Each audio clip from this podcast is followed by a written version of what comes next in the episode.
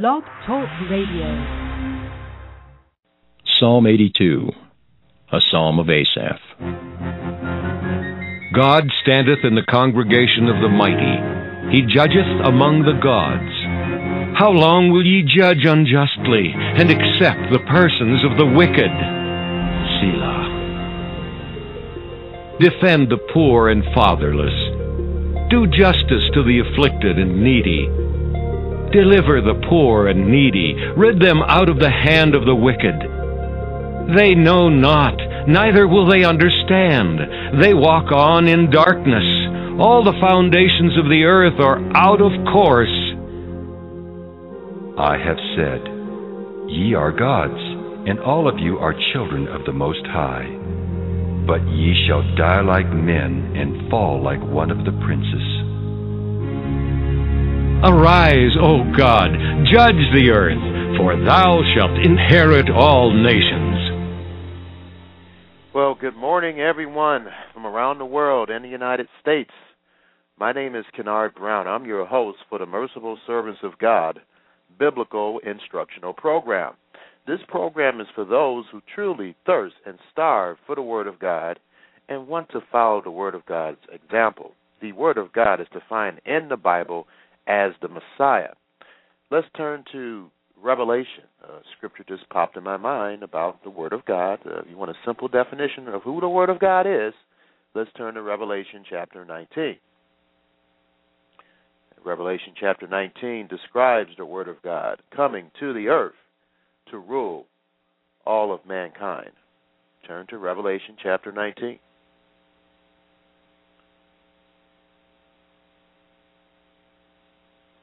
Revelation chapter 19, verse 11. And I saw heaven open, and behold, a white horse, and he that sat upon him was called faithful and true, and in righteousness he does judge and make war.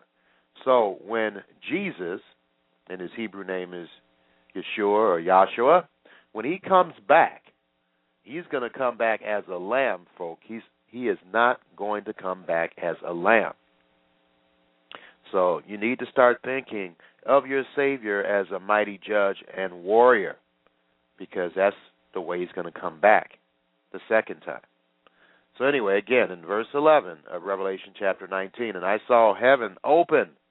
Yes, the heaven where God dwells and behold a white horse, and he that sat upon him called was called faithful and true, and in righteousness. Righteousness means in Psalm 119, verse 172, keeping the commandments, he does judge and make war. In verse 12 of Revelation chapter 19, his eyes were as a flame of fire, and on his head were many crowns or diadems. And he had a name written that no man knew but he himself. And he was clothed with a vesture dipped in blood, and his name is called the Word of God. The Messiah is the Word of God, ladies and gentlemen. Let's understand that. Today we're going to talk about how world peace will come. That should be a concern with any reasonable human being on this earth. At least I would think so because we do not have peace, ladies and gentlemen. And the Bible explains to us the reason why we don't have peace. Let's turn to Psalm 119. Psalm 119. Psalm 119. Beginning in one verse 165 to find out why we don't have peace, ladies and gentlemen. In your King James. Psalm 119, verse 165. Great peace. What does peace mean in Hebrew? It means shalom, and it means to be happy, friendly, welfare. All your needs are taken care of. You don't have issues. You don't have to worry about um, locking up your car doors or your your car, um, or the doors in your car. You don't have to worry about locking up your home because you're at peace. Your security is assured. You don't have to worry about people coming in and robbing and stealing uh, things that you have. We don't have that kind of peace. Great peace have they which love thy Torah. And the word law in the King James should be translated Torah. It means the Decalogue, the Pentateuch, or to simplify, it means the instructions, teachings, and doctrines of God. And it says right here, great peace have they, but this can be accomplished with you or with me or anyone if you just do teshuva, repent of all your sins, and become immersed, baptized, and the Holy Spirit will be put inside of you. And then you'll be able to start keeping the commandments. And you'll start to change. And as I talked about last week during my Bible study about Yom Kippur, the memory of those sins will go. They will be destroyed. They will be wiped away from your mind by the power of the Holy Spirit. Hold your place here. Let's turn to Ezekiel chapter 36. Ezekiel chapter 36. To understand what the Holy Spirit will do to you once you receive it and it's put in you. Ezekiel chapter 36, verse 25. Then will I sprinkle clean water upon you, and you shall be clean from all your filthiness. That's what Yom Kippur represents, and from all your idols will I cleanse you. That word cleanse in the original Hebrew is tahar, and it means to be pure, unadulterated, uncontaminated. Only through the Holy Spirit can that happen. Verse 26 A new heart also will I give you, and a new spirit will I put within you. And I will take away the stony heart out of your flesh, and I will give you a heart of flesh. Verse 27 And I will put my spirit within you, and cause you, the word cause in original Hebrew is asha, to make, to give you the ability to walk in my statutes and you shall keep my judgments and do them. So that's what the that's a simple definition of what the Holy Spirit can do and will do. If you don't resist the Holy Spirit as our ancient Israelites uh, Israelite ancestors did. Because you can't receive it unless you obey him. Acts 5 verse 32 tells you that. So anyway, let's go back to Psalm 119 verse 165. It says, Great peace, and great means, rab, in Hebrew, abundant peace have they which love thy Torah. And love in Hebrew means ahab. It means to have affection for. To have affection for. And it even mentions sexual affection. so we should love the Torah like we love sex. That's what this this Hebrew word is indicating. And if we love the Torah like that, God promises that you have great peace within yourself, within where you live at, in this earth, in this wicked world. And it says right here, and nothing shall offend them. Nothing shall offend them. And that word offend in Hebrew means mishkal, mikshal, stumbling block, uh, an obstacle, enticement, cause to fall. Nothing shall cause you to fall, or, or, or you won't be in a ruin. And then in verse 166 it says, Lord, I have hoped for thy salvation. I have hoped for thy salvation.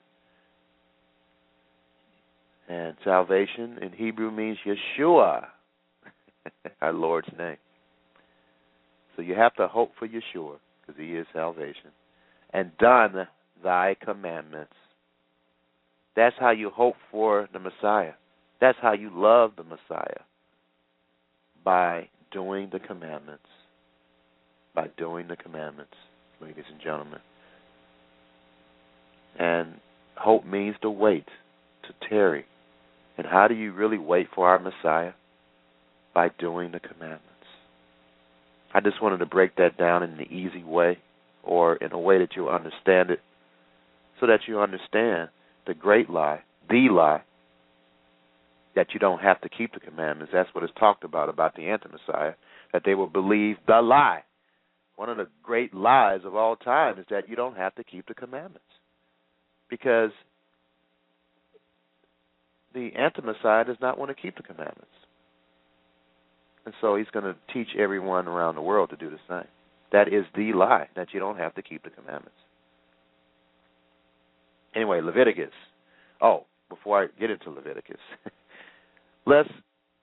Uh, I have to keep you up to date with what's going on in the world. That's one of my responsibilities. So let's um, go to Koenig website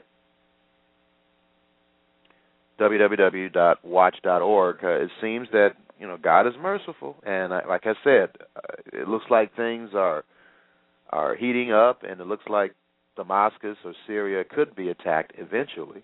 It it, it appears that Isaiah chapter 17 also is talking about an event that could happen in the future uh, that would cause Damascus to be des- destroyed again because it was destroyed two times and the um, it was rebuilt during the first century and has been a city ever since. And then that that prophecy in Isaiah chapter 17 states that it will no longer be a city. And then when you read the chapter, it, it talks about um, the Messiah coming back. Let's turn to Isaiah chapter 17, based on this one scripture. In verse 7, it says, At that day shall a man look to his Maker, and his eyes shall have respect to the Holy One of Israel. And, and he shall not look to the altars, the work of his hands, neither shall he respect that which his fingers have made, either the groves or the images. Okay, so obviously there's going to be some kind of repentance in reference to this. And of course, that would lead also worldwide to the um, to the return of the Messiah. But anyway, uh, Watch.org, World Watch Daily Koenig International News, the headline here says Securing Syria's weapons may require U.S. troops. Uh, the White House and the Pentagon has repeatedly ruled out boots on the ground in Syria, but Defense Department officials were less certain Thursday on whether U.S. military personnel might be sent to help secure or destroy Syria's chemical weapons. Here we go. Pentagon Press Secretary George Little gave a vague answer when asked if U.S. troops were prepared to assist should an international agreement allow Russia to take control of the tons of chemical weapons believed to be in the stockpiles of President Bashar al Assad. I quote, I'm not going to speculate on who may or may not be participating in a process that may or may not take place. End of quote, Little said. Quote, We've got to see where the process goes, end of quote, before the U.S. military considers involvement, he said. Then another headline Kerry looks to reassure anxious Israel over U.S. resolve on Syria, Iran. U.S. Secretary of State John Kerry arrives in Israel for a one day visit. Kerry is expected to brief Prime Minister uh, Benjamin uh, Netanyahu on the U.S. deal reached with, with Russia that will see Syria dismantle its chemical weapons um, stockpile. The Obama administration is eager to uh, for his is eager to speak to Israel about the concerns and to reassure Jerusalem that the agreement with Russia was not tantamount to uh, a capitulation to Moscow and his ally, Bashar Assad. U.S. Secretary of State John Kerry, who arrived in Israel on Sunday to meet Prime Minister Benjamin Netanyahu, will likely tell his Israeli uh, counterparts that the U.S. will see to it that the agreement with Russia is fully implemented. If not, Washington assures the Israelis that the military option remains on the table. Capitulation. That's what it is. I tell you, some words I just don't use often. Capitulation.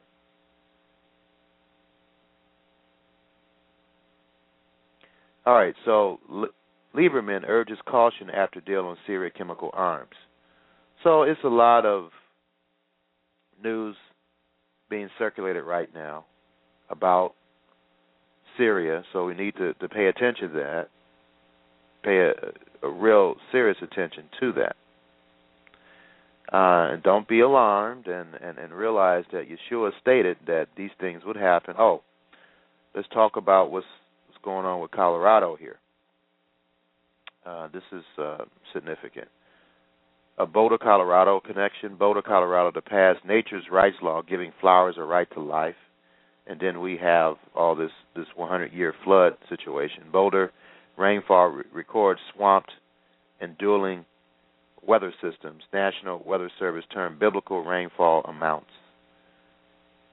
So um, that's in Boulder, Colorado. Massive flash flooding along Colorado's uh, Front Range mountains, triggered by what the National Weather Service termed biblical rainfall amounts. This is what they stated. So let's talk about it since it has something to do with the Bible.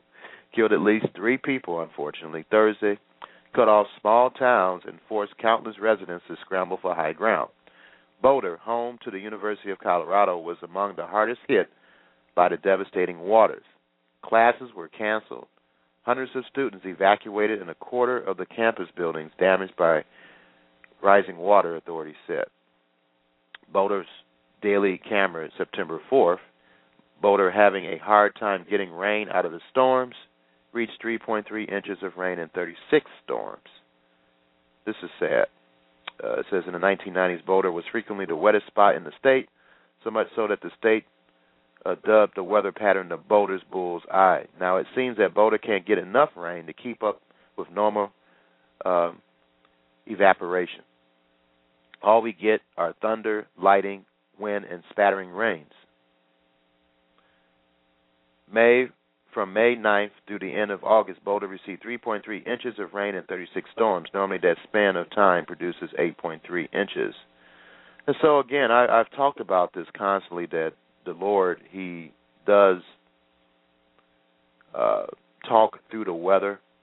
Let's turn to the prophet Nahum. Nahum chapter one, verse three. Actually, verse two. God is jealous, and the Lord revengeth. The Lord reigneth, revengeth, and is furious, and the Lord will take vengeance on his adversaries, and he reserveth wrath for his enemies. Verse three. The Lord is slow to anger. Yes, he's merciful but you keep on sinning, he's going to uh, release that mercy. And great in power and will not at all quit the wicked. So the wicked will be punished. The Lord has his way in the whirlwind, or storms, hurricanes, tempests, and in the storm, storm. And the clouds are the dust of his feet. He rebukes the sea and maketh it dry, and dries up all the rivers. All right, so he causes all these things he, he causes weather disturbances to get your attention. And if they are lobbying, if they are lobbying for giving flowers a right to life, let me see. Let's take a look at what this is all about here. Boulder, Colorado, to pass nature's rights law, giving flowers a right to life. Anti human radical environmentalism continues to advance with no push back in sight. Boulder, Colorado appears on the verge of passing a nature's rights law which gives the birds and the bees and the flowers and the trees a right to the equal of our own natural wonder. Boulder, so anyway, they're they're they're putting animals and plants on the same level of human beings. That's that's totally not right, ladies and gentlemen. And if they're doing that, I can see why God is is trying to wake Boulder, Colorado up to reality. So again, we have an active God. Uh, the God that we have sees what we do, and when He doesn't like certain things, He He punishes, ladies and gentlemen, and He uses the weather as one of the ways that He punishes. So we have to understand that, and we must realize that we have a great God that's not going to tolerate or put up with wickedness, ladies and gentlemen. He's not going to put up with that, and he's going to do all he can, all he can, to get our attention. When we uh, do wickedness that comes up to his throne, and then people they expect for him not to recognize that. So, uh, I have an article that I suggest you read on my website. It's called God and Hurricanes God and Hurricanes on the Merciful Servants of God website. It's www.mercifulservantsofgod.com. By the way, Um, I encourage you to go to my Facebook page. Uh, it's www.facebook.com forward slash Kennard, K E N N A R D L E V I Brown, and and go ahead and uh, link up with me. Also, I have a another Facebook page is uh, www.blogtalk. No, that's not blog talk. www.facebook.com forward slash merciful servants of God, and just like the page. I would appreciate that very much if you did so. If you if you've been listening to this program for years, I know you can do that. I would appreciate it. But anyway, um, this article, God and Hurricanes, is a pretty interesting article, and I, I encourage you to read it. And it reveals to you the reason why He allows um, weather disturbances. And Job chapter 37, verse 11 and 13 in the contemporary English version of the Bible. Rain clouds filled with lightning appear at God's command, traveling across the sky to release their cargo, sometimes as punishment for sin, sometimes as kindness in Job chapter 37, verse 11 and 13. So, and then in uh, Job 36, verse 29 to 32, can anyone understand the spreading of his clouds, the thundering of his pavilion? Behold, he spreads his lightning about him, and he covers the depths of the sea. For by these he judges peoples. He gives food in abundance. He covers his hands with the lightning and commands it to strike the mark. Job 36, verse 29 to 32. And then Amos 4, verse 6 to 11. But in all your towns I have kept food from your teeth, and in all your plans, or places rather, there has been need of bread, and still you have not come back to me, says the Lord. And I have kept back the rain from you when it was still three months before the grain cutting. I sent rain on one town and kept it back from another. One part was rained on, the other part there was no rain because a waste. So two or three towns went wandering to one town looking for water and did not get enough, and still you have not come back to me, says the Lord. I have sent destruction on your fields by burning and disease, the increase of your gardens and your vine gardens. Your fig trees and your olive trees has been food for worms, and still you have not come back to me. I have sent disease among you, as it was in Egypt. I have put young men to be to the sword, and I have taken away your horses. I have made the evil smell from your tents come up from to your noses, and still you have not come back to me, says the Lord. And I have sent destruction among you, as when God sent destruction on Sodom and Gomorrah, and you were like a burning stick pulled out of the fire, and still you have not come back to me. So this this passage of scripture describes the, the tremendous the tremendous stubbornness of our people. And it's going to take a lot of weather disturbances, destruction for us to finally repent. The Bible clearly indicates that, ladies and gentlemen. We we just think our way is the better way, and, and God states that that it is not. Isaiah 59, starting in verse 1 Behold, the Lord's hand is shortened, that it cannot save. It is not short that it cannot save, nor his ear heavy, that it cannot hear. But your iniquities, sin. What is sin? 1 John 3, verse 4 The transgression of Torah, instructions and doctrines, laws of God. But your iniquities have separated you from your God, and your sins have hidden his face from you so that he will not hear. So if you don't want God to answer your prayers, just continue to, to disobey him and he won't hear it. And let's understand something. Isaiah 45, verse 7. I am the Lord, and there is no other. I form the light, and I create darkness. I make peace and create calamity. If there is calamity in a city like Boulder, Colorado, would not the Lord have done it? So the Lord has done this, ladies and gentlemen, to get your attention. To get your attention. Those that are in that area are trying to lobby for plants and animals to have the same status as human beings? That's ridiculous. That's totally ridiculous. You need to repent of that. So anyway, just wanted to explain the reason why that's going on in Colorado. You know, God wouldn't cause anything like that to happen unless there's some great sin in that area. And Koenig, he's he's pretty good at uh, connecting things like that. I appreciate what he does. Okay, so uh, let's look at some more domestic news here, if I can find it. Let's go to the economic,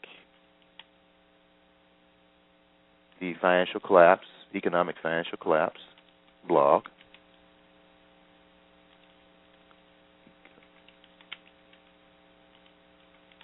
Collapse blog. And it's uh, theeconomiccollapseblog.com. Let's see if there's any uh, interesting headlines on this website. It's theeconomiccollapseblog.com. If you buy your PC, you could uh, go with me if you want. Said they denied that we were in a depression. Oh, he has a a, a book that uh, uh, you could get here. It's called the uh, the beginning of the end, and he also has well, he's recommending the preppers cookbook. Preppers are those who are wise and prepare for catastrophes, as our, our government's uh, emergency uh, department uh, or department on preparing for catastrophes. FEMA states that we should do. But anyway, just uh, plugging his uh, stuff that he has here on the on the website. And he also has a book here, uh, Survivor, Survival Mom. So anyway, they denied that we were in a depression in 1933, and they are doing it again in 2013, which is interesting. It says the more things change, the more things stay the same. Ecclesiastes 1 verse 9 states that there's nothing new under the sun. The Great Depression actually started in 1929, but as you will see, as late as 1933, the Associated Press was still pumping out lots of news stories with optimistic economic headlines, and many Americans still did not believe that we were actually in a depression. And of course, we are experiencing a very similar thing today. The United States is in the worst financial shape that has been our economy or economic infrastructure or what's within is being systematically gutted and poverty is absolutely exploding. Since the stock market crash of 2008, the Federal Reserve has been wildly printing money and the federal government has been running trillion dollar deficits in a desperate attempt to stabilize things. But in the process, they have made our long term economic problems far worse. It would be hard to overstate how dire our situation is, and yet the mainstream media continues to assure us that everything is just fine and that happy days are here again. No, they're not. And the next headline Prepare for tough times if your job has anything to do with real estate or mortgages. If you have a job that involves building homes, buying homes, selling homes, or or that is in any way related to the mortgage industry, you might want to start searching for alternative employment. Seriously, interest rates are starting to ra- rise dramatically, and mortgage lenders such as Bank of America, Wells Fargo, and J.P. Morgan Chase are all cutting thousands of mortgage-related jobs. I just heard it from a friend of mine was telling me that uh, they were cutting back on her job. So this only verifies what she said. Last week, mortgage refinance activity plunged to the lowest level that we have seen since June of 2009, and total mortgage activity dropped to the lowest level since October 2008. Unfortunately, this is only the beginning. Mortgage rates closely mirror the yield on 10-year U.S. Treasuries. That the yield on 10-year U.S. Treasuries has nearly doubled since early May, but it is still only sitting at about 3% right now. As I have written about previously, it has a ton of room to go up before it hits normal historical levels and do and so do mortgage rates. As I noted the other day, some analysts believe that the yield on 10-year US Treasuries is going to hit 7% eventually. If that happens, mortgage rates will be more than double what they are today. And we have already seen the average rate on a 30-year fixed rate mortgage go from 3.35% in May to 4.5 7% last week. If interest rates continue to rise, we could be heading for a housing Armageddon that will make the last housing crash look like a Sunday picnic. Okay, so anyway. Oh, here's something I need to read here. It says, Deal or no deal, John Kerry's historic diplomatic mistake proves that Obama does not want peace. When it comes to diplomacy, Russia is playing chess, Syria is playing checkers, and U.S. Secretary of State John Perry not John Perry, John Kerry is playing tiddlywinks. On Monday, Kerry said that Syrian President Bashar al Assad could avoid having his country bombed into oblivion by turning over every single bit of his chemical weapons to the international community in the next week. Of course, Kerry just assumed that Assad would never do such a thing, but the Russians immediately pounced on his statement. Russian Foreign Minister Sergei Lavrov quickly announced that Russia would encourage Syria to turn over their chemical weapons to international control in exchange for a guarantee that the U.S. will not attack. Subsequently, Syrian Foreign Minister Walid al Muallem stated that his government was prepared for full cooperation, full cooperation rather, with Russia to remove any pretext for aggression. Later on Monday, UN Secretary General Ban Ki moon indicated that he is thinking about asking the UN Security Council to support such a deal. So we'll see what happens, uh, ladies and gentlemen. I, I'm just doing the best that I can to to let you know what's going on. We have to watch and pray so that we could uh, escape these things one way or the other. And I'm sure any sane person would want to escape the Great Tribulation wouldn't wouldn't want to be involved in it, right? So anyway, uh, that's it with world news today, and we're going to focus on some good news here. Uh, many Jews around the world will be celebrating the Festival of Tabernacles. What is the Festival of Tabernacles? Well, let's go to some scriptures here. Uh, let's turn to Leviticus chapter 23. Leviticus chapter 23. And this will describe what this festival is. This is I want you to notice something because many people say these are the Jews' feasts, and not just the Jews' feasts. These are God's feasts. Leviticus chapter 23, verse 1. The Lord spake unto Moses, Leviticus 23, verse 1. And the Lord spake unto Moses, saying, Speak unto the children of Israel, and say unto them concerning the feasts. The word feast means moedim. That word is also translated meeting and congregation. Um, in other places in the Bible when it's used. Concerning the feasts of the Lord, which ye shall proclaim to be holy convocations, holy meetings. These are my feasts, or Moedim. So these are his feasts and not just the Jewish feasts.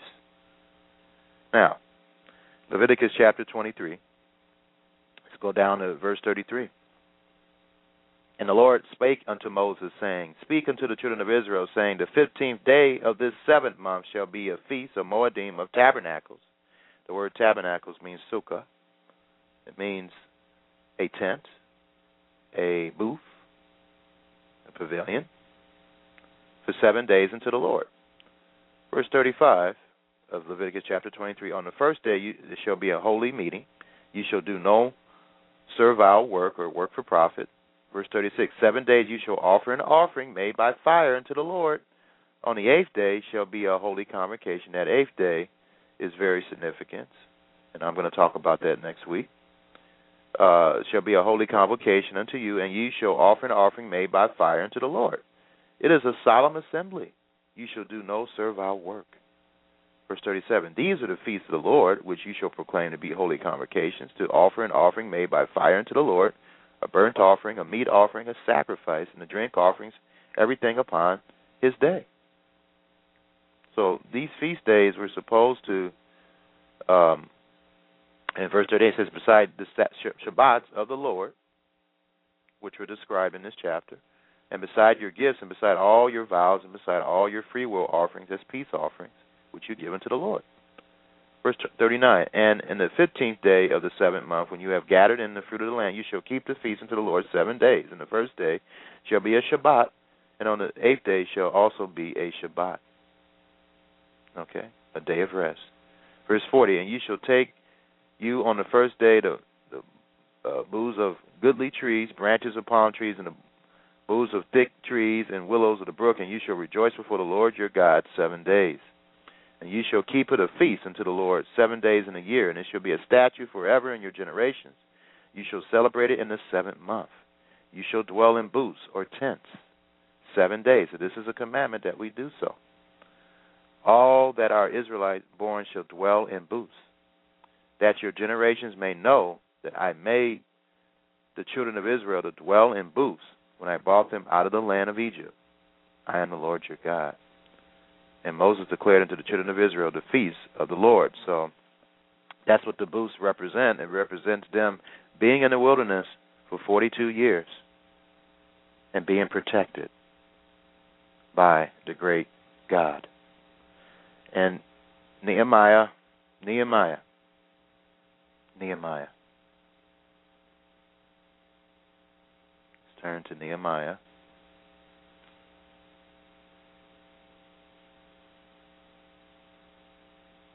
Chapter 8, beginning in verse 14.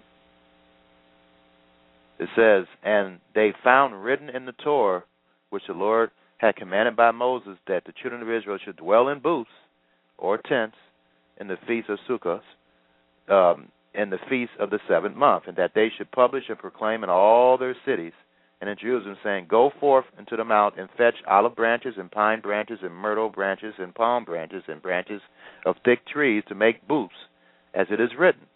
So the people went forth and brought and made themselves booths, every one upon the roof of his house and in their courts, and in the courts of their house and in the street. So the sukkah or tent should be made of the material that that uh, Nehemiah is describing here. If you can do it, if not, then if you don't have the capability, don't know how to do it, uh, then it's, it's perfectly acceptable just to have a tent because that's what the, the Hebrew word means. It means tent as well. So the people went forth and bought them and made themselves booths, every one upon the roof of his house and in their courts and in the courts of the house of God in the street of the water and in the street of the gate of Ephraim. Okay. And all the congregation of them that were come again out of the captivity made booths and sat under the booths. For since the days of, of Joshua or Joshua or or or Joshua, that's uh, actually Jesus' English name, the son of Nun, until that day had not the children of Israel done so. And that's sad. That is really sad, ladies and gentlemen. Then you had someone that wrote this wrote this article about how come we don't see incidences of people assembling on the Shabbat? Well, has he ever considered that uh, Yah did state or God stated in His Word that just like here, and you know, all the holy days are also considered Sabbaths as well because you rest, like like it is on the Sabbath. Have you considered that they didn't obey, that they did not assemble, and that they did not do what they're supposed to do on these days? He talks so much about Israel. And that's the reason why he allowed um, the nation of Israel, uh, the, the, northern kingdom, the ten tribes, um, to uh, to be taken into captivity. And remember now, uh, Israel was one nation, and they were separated into into two parts. You had the kingdom of Judah, and you had the kingdom of Israel. The house of Israel and the house of Judah the house of Judah was taken over first because they they weren't keeping the Sabbath correctly. They didn't assemble. They didn't do a lot of things they were supposed to do. And and also the the kingdom of Judah did the same thing. And again in verse 17, and all the congregation of them that were coming out of captivity made booths and sat under the booths since the days of of Joshua the son of Nun it says, For since the days of Joshua, for since the days of Joshua the son of Nun, until this day, had not the children of Israel done so. That's a long time. so yeah, if you read the, I just got through reading the studying the book of Judges. If you read the book of Judges, that whole book, the whole theme of that book is if you don't have leadership, the people will do whatever they want to do.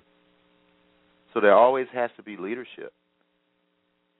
Um, if you don't have people that are by their example, teaching you by their example, and of course teaching you verbally and then doing it, then there's going to be chaos and and uh, there's going to be um, anarchy. It's going to be uh, people rebelling and not doing what they're supposed to do.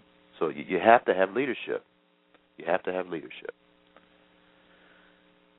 Okay, so this is the, the beautiful picture of Sukkot and let's go a little deeper into what this day represents, ladies and gentlemen. Uh, it represents world peace being implemented. Yom Kippur begins the process of the separation of the goats from the sheep. However, the Festival of Tabernacles represents all the laws of God being implemented upon the earth that will bring world peace. Let's turn to Isaiah chapter 9. Isaiah chapter 9, starting in verse 6. says, For unto us a child is born, unto us a son is given, and the government shall be upon his shoulder. And his name shall be called Wonderful, Counselor, the Mighty God. I already revealed to you that he is the Word of God in Revelation chapter 19. The Everlasting Father, the Prince of Peace he's going to be a father because he's going to marry his wife, the bride, and we're going to produce spiritual children. That's another Bible study. The Prince of Peace, verse 7 Of the increase of his government and peace there shall be no end upon the throne of David and upon his kingdom to order it and to establish it with judgment and with justice from henceforth even forever the zeal of the Lord of hosts will perform this. This is a beautiful picture of the 1,000 year rule of the Messiah. That's what the Festival of Tabernacles reveals, ladies and gentlemen. Uh, Jeremiah chapter 31. Jeremiah chapter 31. That's what it's all about. God is going to tabernacle a sukkah with us, and He wants us to, to tabernacle with Him. Jeremiah chapter 31. Jeremiah chapter 31. Starting in verse 31. Behold, the days come, says the Lord, that I will make a new or a renewed covenant with the house of Israel, a fresh covenant, meaning that it wasn't fresh, and now it's going to be fresh, with the house of Israel and with the house of Judah. Not according to the covenant I made with their fathers in the day that I took them by the hand to bring them out of Egypt, which my covenant they break, although I was a husband unto them, says the Lord. But this shall be the covenant that I will make with the house of Israel after those days, says the Lord. I will put my law, so it's going to literally, spiritually put the law in your mind, in your inward parts, and write it in your hearts, and will be their God, and that's He's going to do that through the Holy Spirit, and they shall be my people. And see, when this happens, you're not going to have me teaching you like this anymore. They, they, they shall teach no more every man his neighbor like I'm doing or trying to do anyway, and every man his brother saying, Know the Lord, for they shall all know me from the least of them unto the greatest of them, says the Lord. For I will forgive their iniquity, and I will remember their sins no more. Again, that's a picture of Yom Kippur again. So says, Thus says the Lord, which giveth the sun for light by day, and the ordinance of the moon and the stars for a light by night, which divided the sea when the waves thereof roar, the Lord of hosts is his name. So, anyway, he, he talks about the fact that this is going to happen. And this is a picture of the Feast of Tabernacles, ladies and gentlemen. Isaiah chapter 65. I'm trying to simplify this as best as I can. Isaiah chapter 65, verse um, verse 17. Verse 17. For behold, I create a renewed or new heavens or fresh heavens and a fresh earth, and the former shall not be remembered, nor come into mind. Verse 18 But be ye glad and rejoice forever, in which I create. For behold, I create Jerusalem a rejoicing, and her people a joy. And I will rejoice in Jerusalem, and joy in my people, and the voice of weeping shall be more the voice of weeping shall be no more heard in her, nor the voice of crying. There shall be no more hence an infant of days, nor an old man that has not filled his days. For the child shall die a hundred years old, but the sinner, being a hundred years old, shall be accursed. So it's going to be sin during the thousand year return of Yeshua, which the Festival of Tabernacles represents. However, um, sin is not going to be allowed to, to, to go on and on and on. Just like if someone kills someone today, they are put in jail and kept in jail for a long time before they're executed. Well, that that's not going to happen in in God's kingdom. They're going to be executed immediately. um, but a hundred years old, but the sinner being a hundred years old shall be accursed. Verse twenty-one, and they shall build houses and inhabit them, and they shall plant vineyards and eat the fruit of them uh, they shall not build and another inhabit, they shall not plant and another eat. For as the days of a tree are the days of my people, and my elect shall enjoy the work of their hands. So they're going to have great longevity. That's the way it was supposed to be during the days of um, Adam. Adam lived almost to be a thousand years. Uh, this is going to be a thousand year millennium, so I, I wouldn't be surprised if, if people were able to live um, quite a few years because of the earth being transformed into a Garden of Eden, as it was in the beginning. And then verse 23 They shall not labor in vain, like many people are laboring in vain in oppressive jobs today, nor bring forth for trouble, for they are the seed of the blessed of the Lord, and their offspring with them.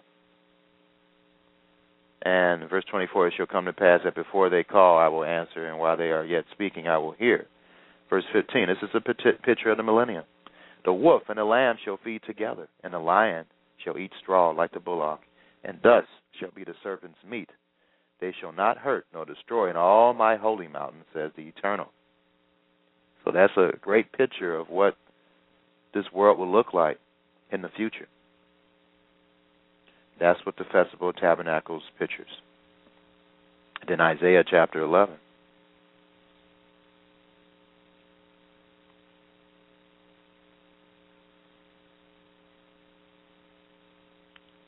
It talks about the Messiah. And in verse 4, but with righteousness shall he judge the poor, and reprove or correct with equity for the meek of the earth. And he shall smite the earth with the rod of his mouth, and with the breath of his lips shall he slay the wicked. Isaiah 11, verse 4. And righteousness shall be the girdle of his loins, and faithfulness the girdle of his reins. In verse 6, the wolf also shall dwell with the lamb, and the leopard shall lie down with the kid, and the calf, and the young lion, and the fatling together, and the little child shall lead them. And the cow and the bear shall feed, and their young ones shall lie down together, and the lion shall eat straw like the ox. And the sucking sucking child shall play on his hole of the asp, and the weaned child shall put his hand on the cockatrice, den, or the viper, the snake. for for a child to be playing with a snake, you know it must be peace on the earth. Verse nine of Isaiah chapter eleven. They shall not hurt nor destroy in all my holy mountain, for the earth shall be full and it, it certainly isn't right now. But the earth shall be full of the knowledge of the Lord. And the reason why this is a good scripture to understand we don't have peace, because if we did, then um, all these things I'm describing to you would occur. They shall not hurt nor destroy in all my holy mountain, for the earth shall be full of the knowledge. They're hurting people in, in Jerusalem. People are uh, hurt in the land of Israel. You have uh, occasional suicide bombs, and you you have other things going on there, although that hasn't happened lately. And the reason why there won't be any destruction is because the earth shall be full of the knowledge of the Lord. The reason why there's destruction, destruction on the earth and sin on the earth today is because the the earth is not full of the knowledge of the Lord, as the waters cover the sea. And says, and in that day shall there be a root of Jesse, which is the Messiah, which shall stand for an ensign or a, a token, a banner, a sign of the people. To it shall be the, uh, to it shall the Gentiles seek. Those are people that are outside of uh, Israel. Um, and then, by the way, if you don't know who Israel is, or if you're assuming that Israel is just the Jews, go to www.britam, B-R-I-T-A-M dot org and be enlightened and his rest shall be glorious. And it shall come to pass in that day that the Lord shall set his hand again the second time to recover the remnant of his people, which shall be left from Assyria, which is in the area of the Middle East, and from Egypt, from Pathros, and from Cush, uh, Ethiopia, and from Elam, and from Shinar, and from Hamath, and from the islands of the sea. The islands of the sea. And he shall set up an ensign for the nations, and shall assemble the outcasts of Israel, and gather together the dispersed of Judah from the four corners of the earth.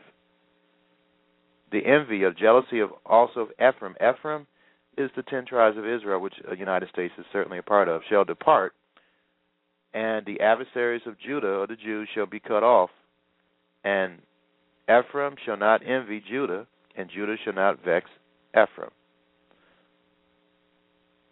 But this is awesome. This is awesome what he's describing here. And it's going to be a wonderful world tomorrow, as Mr. Armstrong stated. It's going to be peace on this earth finally, and people will get along Rodney King's prophecy will be fulfilled. Can't we all get along? Yes, we will all get along. Isaiah chapter 2. Isaiah chapter 2. The reason why we're all going to get along because we're all going to be obeying the law. Isaiah chapter 2, verse 1. The word or the Torah that Isaiah the son of Amos saw concerning Judah and Jerusalem, and it shall come to pass in the last days, the days before the coming of the Messiah, that the mountain of the Lord's house, Mount Moriah, the Temple Mount, there will be a temple built on that in the future, shall be established in the top of the mountains and shall be exalted above the hills, and all nations shall flow into it. Verse 3 And many people shall go and say, Come ye, and let us go up to the mountain of the Lord, the Temple Mount, to the house of the God of Jacob, and we will and he will teach us of his ways. Please go to www.templeinstitute.org, www.templeinstitute.org to see this prophecy being fulfilled right before your eyes. They are planning to build the temple. They are already training priests so that they can recover the Ark of the Covenant, which is below uh, or under the Temple Mount or around that area. Verse 3 And many people shall go and say, Come, ye, and let us go up to the mountain of the Lord, to the house of Jacob. And he will teach us of his ways, and we will walk in his paths. For out of Zion shall go forth the Torah and the word of the Lord from Jerusalem. Verse 4 And he shall judge among the nations, and shall rebuke many people. And they shall beat their swords into plowshares and their spears into pruning hooks. This is what that statue represents in front of the UN. Beating swords into plowshares and the spears into pruning hooks. They will be used for agriculture instead of killing people. Nation shall not lift up sword against nation, neither shall they learn war anymore. Look forward to that. And you should be looking forward to that too. In Zechariah chapter 14, which pictures the return of Jesus Christ to this earth to rule it with peace and justice. Zechariah chapter 14, verse 13.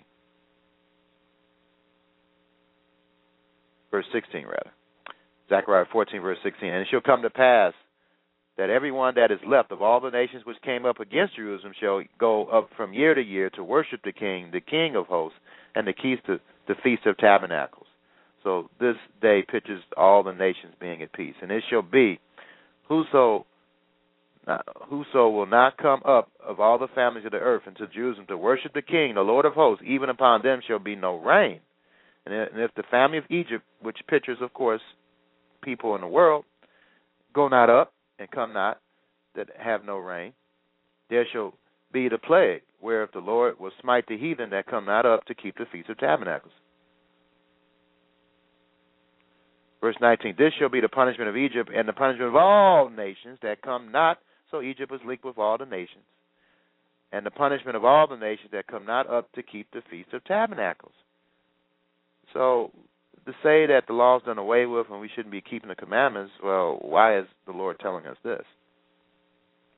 So anyway, in First John, I'm sorry, John, first chapter of John, chapter one, starting in verse fourteen. And the Word was made flesh, and He dwelt among us. All right, and, and the fact that Yeshua or Jesus came to the earth symbolizes the fact that He and the Father wants to dwell with mankind. He wants to tabernacle with us. Dwelt, Hebraically means tabernacle, to reside, a symbol of protection. That's what Yeshua coming to the earth and sacrificing His life for all of mankind represents as well. So we must understand that what this day represents is, is a sukkah, uh, Sukkot, the festival of tabernacles, is a is a great way to start understanding, understanding the truth of God. Luke chapter 11, verse 31 The queen of the south shall rise up in judgment with the men of this generation and condemn them. For she came from the uttermost parts of the earth to hear the wisdom of Solomon, and behold, a greater than Solomon is here. The men of Nineveh shall rise up in the judgment with this generation and shall condemn it, for they repent.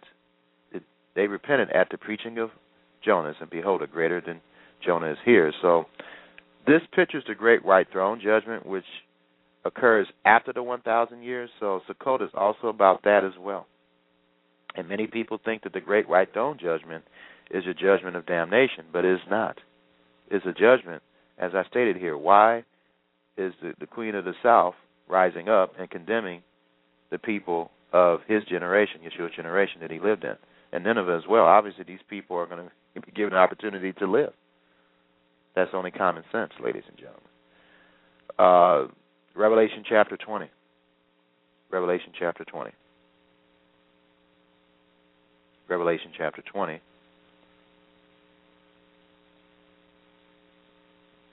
Verse 4 And I saw thrones, and they sat upon them, and judgment was given unto them, and I saw the souls of them that were beheaded for the witness of Jesus and for the word of God, and which had not worshipped the beast, neither his image, neither had received a mark upon their foreheads or in their hands, and they lived and reigned with Christ a thousand years.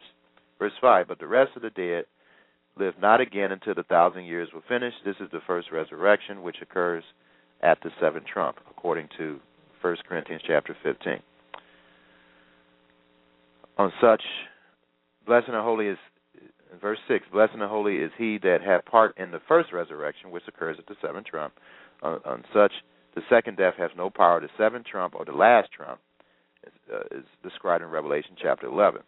But they shall be priests of God and of Christ, and shall reign with him a thousand years. So what this is describing is what has already occurred, the first resurrection. Verse 7 And when the thousand years are expired, Satan shall be loosed out of his prison, and shall go out to deceive the nations which are in the four quarters of the earth, Gog and Magog. So you want a definition of Gog and Magog, the Bible's definition of Gog and Magog is all the nations of the four quarters of the earth. To gather them together to battle, the number of whom is as the sand of the sea. Verse 9 And they went up on the breadth of the earth, and compassed the camp of the saints about, and the beloved city, Jerusalem. And fire came down from God out of heaven and devoured them all. So God was just tired of the rebellion, and he just wiped them out.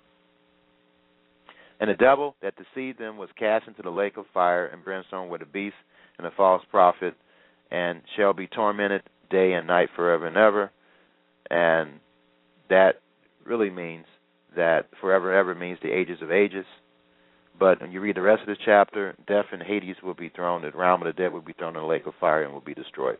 And so there will be no more suffering, pain on the earth or in the universe. Revelation 20, verse 11. And I saw a great white throne judgment, and him that sat upon it, from whose face the earth and the heaven fled away, and there was found no place for them. And verse 12. And I saw the dead, small and great, stand before God, and the books were open and another book was opened, which is the book of life, and the dead were judged out of it.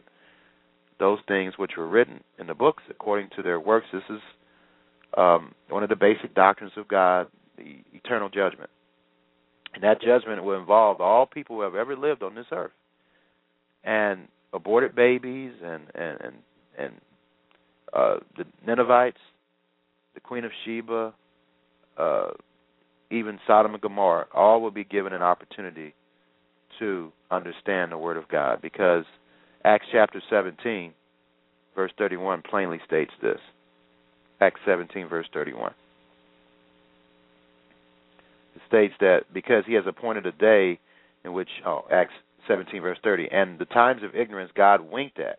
He inked at, he winked at, not inked at, he winked at the, the, the ignorance of mankind prior to the coming of the Messiah but now commands all men everywhere to repent for those who he calls. All right, but the ultimate calling will happen at the great judgment, where everyone, all of mankind, will be called to understand his truth. This is something that that a lot of people don't understand. That the great white throne judgment is not a judgment of damnation. So anyway, that's what the festival of tabernacles represents, ladies and gentlemen. John seven, verse thirty-seven to thirty-nine. Um, he's asking people to come, which pictures the great white throne judgment. John 7, verse 37 to 39. In the last day, the great day of the feast, Jesus stood and cried, If any man thirst, let him come unto me and drink. If any man thirst. And so that that's a future prophecy because right now he's not calling anyone, everyone. He's calling a select few, but during the great white throne judgment, everyone's going to be called. Actually, beginning the millennium, for those human beings on the earth, everyone's going to be called to understand His truth, ladies and gentlemen. So, uh, If any man thirst, let him come unto me and drink. He that believes on me, as the scripture has said, out of his belly shall flow rivers of living water. Verse 39. And this spake he of the Spirit, which they that believe on him should receive, for the Holy Spirit was not yet given, because Yeshua was not yet glorified. So that's what this pictures, ladies and gentlemen. The great white throne judgment. People will be judged, and they will receive the Holy Spirit, and they will learn how to live the true way of life. So, on that, God willing, I'll be available to you next week. May God bless and keep you. And Yehovah willing, I'll be available to you next week. Shalom. Peace.